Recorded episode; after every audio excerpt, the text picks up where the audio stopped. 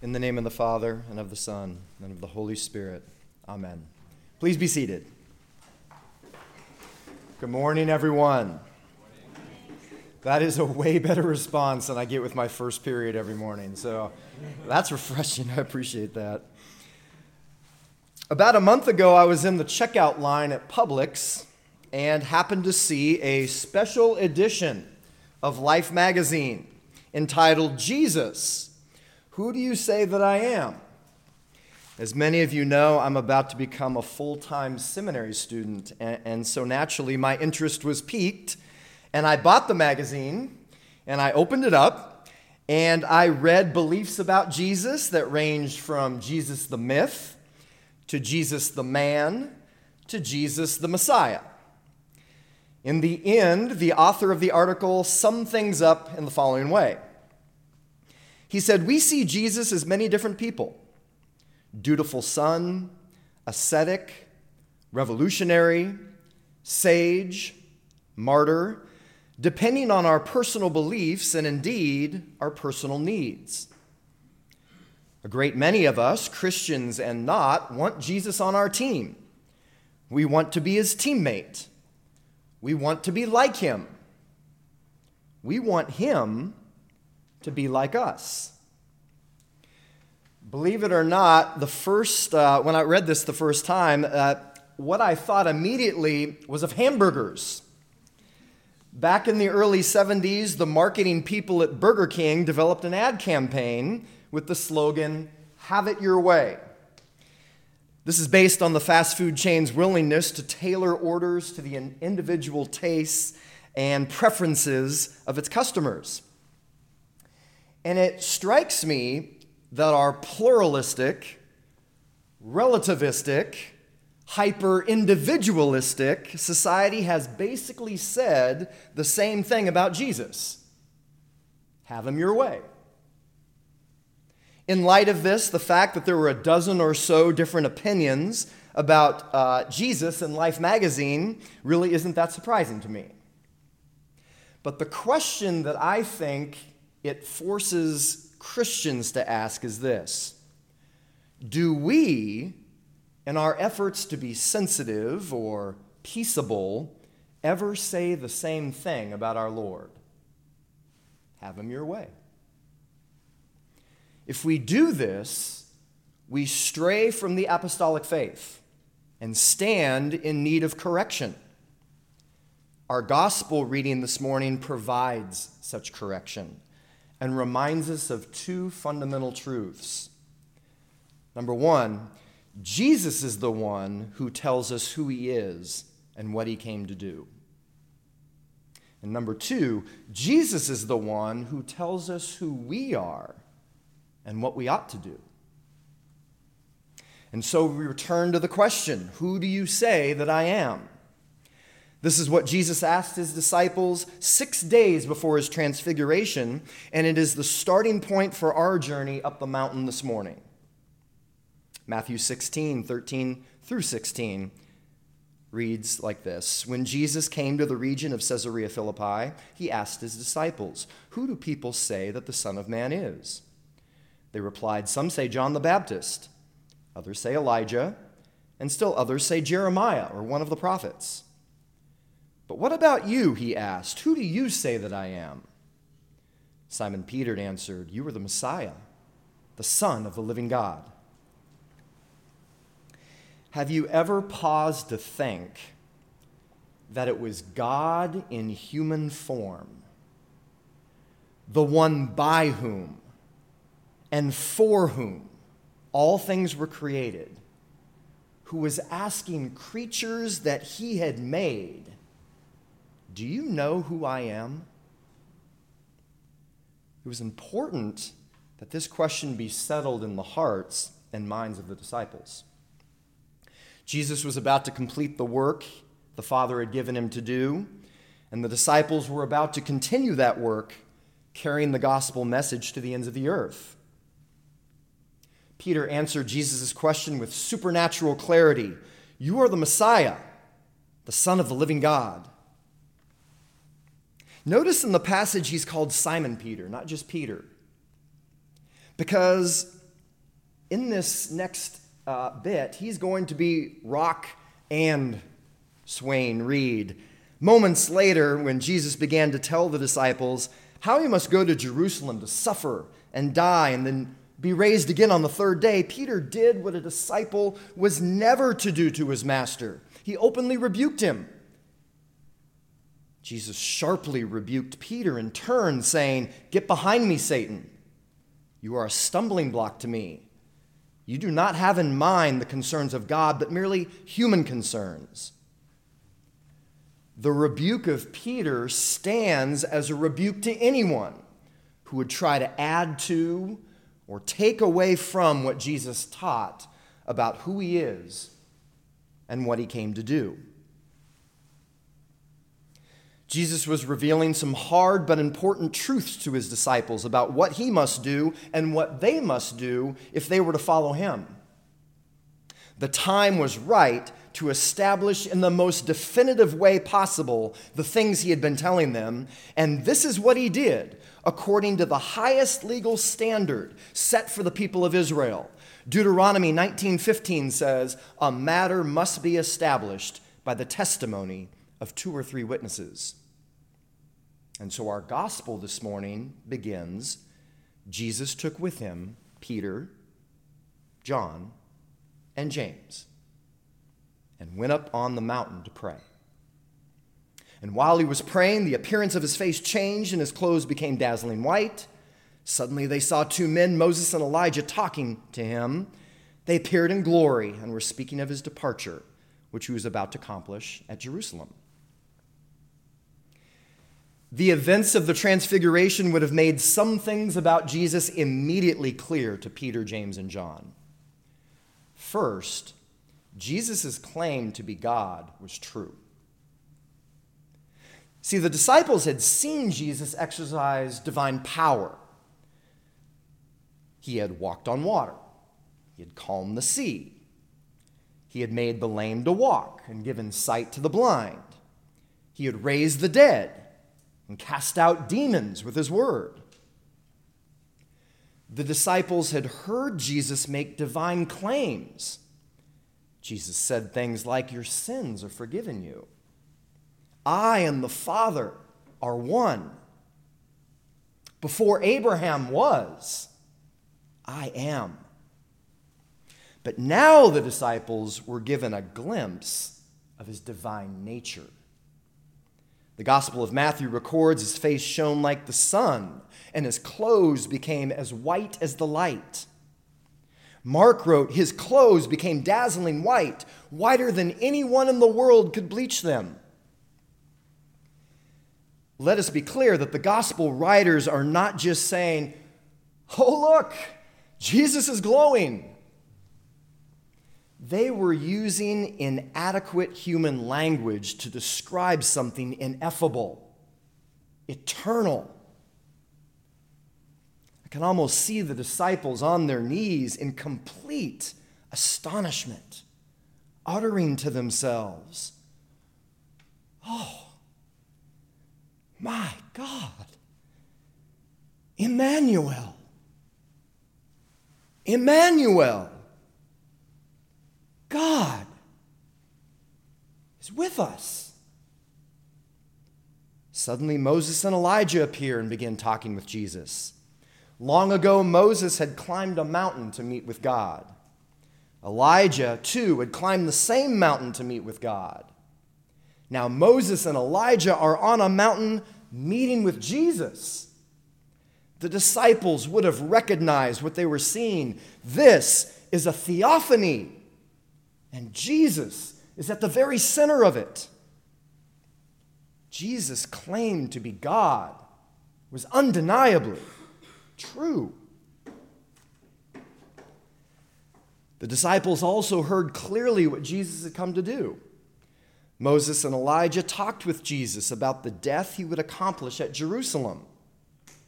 Jesus was not going to tarry in a tabernacle made by Peter. Sorry, Peter. He was going to descend the mountain so that he could ascend the cross and lead a new exodus, because that's what departure means exodus. and he would liberate those who believe in his name from the bondage of sin and death. These things, I think, would have been clear to the disciples very, very quickly. But there are things, other things about Jesus and his transfiguration that Peter, James, and John would not understand until much later. This may be why Jesus instructed them on the way down the mountain tell, Do not tell anyone what you have seen until the Son of Man has been raised from the dead. But eventually, as the Holy Spirit guided them into all truth, the disciples would have remembered things about that day and realized that they had seen types and shadows giving way to the one those types and shadows had pointed to all along. As 1 Corinthians 13:10 says, "For when the perfect comes, the imperfect will pass away." We see this in our Old Testament reading and our epistle this morning. In 2 Corinthians 3, Paul says that the events and prophetic utterances of the Old Testament are naturally veiled from our understanding. In the same way that the face of Moses was veiled when he came down from Sinai and communicated the will of God to the people of Israel. But the coming of Jesus removes that veil because the story of Israel and its entire scriptural tradition find their fulfillment in him. Just as significantly, the sense of awe that the disciples felt on the mountaintop because of the glory and majesty of Jesus would eventually grow into an equally deep awe of his incredible condensation. Oh, that's not condensation, condescension his humility, his obedience, his sacrifice, his servanthood, all wrapped within the unfathomable love of God expressed in the incarnation of his Son. Realizations like this would have compelled them to write things like, We love, because he first loved us.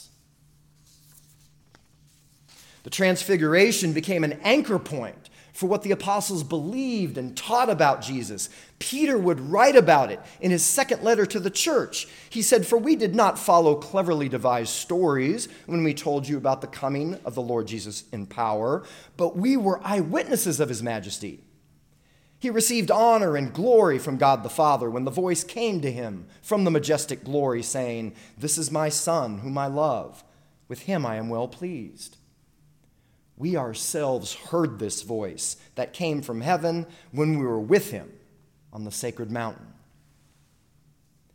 We can almost hear John recalling the transfiguration when we read the prologue to his gospel. And the Word became flesh and dwelt, tabernacled among us. The fathers aren't too keen on this, but I often wonder when Peter sees the Word become flesh, tabernacling amongst them, I wonder if it was his Jewish instinct to start building tabernacles. That's the way God visited the people when they were in their sojourn in, in the wilderness. We beheld his glory, John says, the glory as of the only begotten of the Father, full of grace and truth. The disciples lived with Jesus and knew him intimately. They saw him display basic human needs. He got hungry, he got thirsty, he became tired. They saw him display basic human emotions. He showed compassion, he felt sorrow, he became troubled. Yet they also saw him on the mountain the transfiguration would come to undergird one of the most important truths that we have about Jesus. Jesus was fully God and fully man. This is what the Apostle Paul is affirming when he writes in Colossians 2 In him dwells all the fullness of the Godhead bodily as the faith delivered once for all to the saints was passed down from generation to generation, there were many who rose up to challenge the apostles' witness to the question Who do you say that I am? In the fourth century, the Arians would proclaim that Jesus was not God, but a man. And there was a time when he was not. And faithful recipients of the apostolic faith, like St. Athanasius, said no to that, declaring that Jesus, that I know as my Redeemer, cannot be less than God. Brothers and sisters, it matters that Jesus is God. My problems and your problems and the problems of humanity run far too deep for a man to heal. We need Jesus as our high priest. As the author of Hebrews says, for such a high priest was fitting for us, who is holy, undefiled, separate from sinners, and has become higher than the heavens, who does not need daily, as those high priests, to offer up sacrifices, first for his own sins and then for the people's, for he did this once for all when he offered up himself. The Docetists also rose up and proclaimed that though Jesus was God, he seemed to be a man. Just seemed to be and faithful recipients of the apostolic faith, like Ignatius of Antioch, who was a disciple of John, again said no to that, reaffirming what John had said in his gospel the Word became flesh and dwelt among us, and we beheld his glory. Brothers and sisters, it matters that Jesus was a man. When we suffer and ask ourselves, where is God in all of this? we hear the testimony of the apostles as it echoes down through the ages. He is with us. And what the poet said is true in every pang that rends the heart. The man of sorrows had a part. The Apollinarians tried to take the middle road by saying Jesus was a man, but not completely. They said he was both God and man, but his will was divine only. And faithful recipients of the apostolic faith, like Gregory of Nazianzus, said no to that, declaring that what is not assumed is not healed. Brothers and sisters, it matters that Jesus in all things was made like us, uniting to himself a complete human nature I don't know about you, but I need my mind as well as my body renewed by the blood of Christ. There was only one instruction given on the Mount of Transfiguration listen to him. And so, as disciples of Christ, we too must listen to everything he says. When he tells us that wide is the gate and broad is the way that leads to destruction, but narrow is the gate and difficult is the way that leads to life, we should listen. When he tells us that I am the way, the truth, and the life, and no one comes to the Father but by me, we should listen. And when we listen and live lives of obedience to him, we may find ourselves in a position to speak. And speak we must but we must speak the truth, as Paul says, in love. Not the truth without love, lest we become like a gong or a clanging cymbal. Not love without the truth, if such thing even exists. For love, Paul says, is not self seeking, but rejoices in the truth. In a practical sense, we must cultivate the willingness and the ability to disagree without being disagreeable. This is a part of what it means to be the fragrance and aroma of Christ in the world. And when opposition comes, we must pray for the ability to stand firm in the grace and truth that comes only in the person of Jesus Christ. So, brothers and sisters, let us praise God for those in every generation in whom Christ has been honored. And let us pray that we may have the grace to glorify Christ in our own day, for he lives and reigns with the Father and the Holy Spirit, one God, forever and ever. Amen.